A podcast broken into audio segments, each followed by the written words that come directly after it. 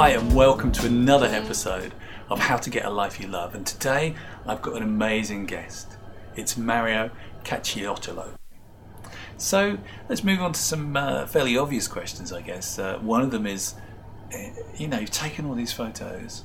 Is there one of them that stands out as your favourite, one that you're particularly attached to? Well, Sting was once asked, uh, I like Sting very much, and the Police are my favourite band, and Sting was once asked what was his favourite song, and he said, I love all my children. and I love all of, all of my, someone once told me. Um, but I do have a small club that, uh, that I'm particularly fond of, and I'll just pick one.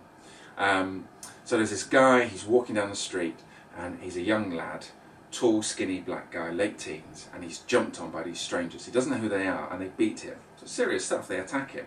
And he said, he said to me, I didn't know who these guys were, so they smacked me around a bit and they dragged me across the street and they bundle me into the passenger seat of a car. And he says, I'm completely dazed, confused, I just don't know what's going on, I don't know who these men are. And he says, I, I came to, and I looked at the guy in the driver's seat, and the guy in the driver's seat looks at me and he said, Oh my god, we got the wrong guy. and then after that, they said, Sorry, mate, where'd you live? And they gave him a lift home. And this young lad, who was fully recovered and quite proud, I think, now, a long time later, of the anecdote, um, and he was very happy to tell me about it, uh, his once told me was, Oh my god, we got the wrong guy.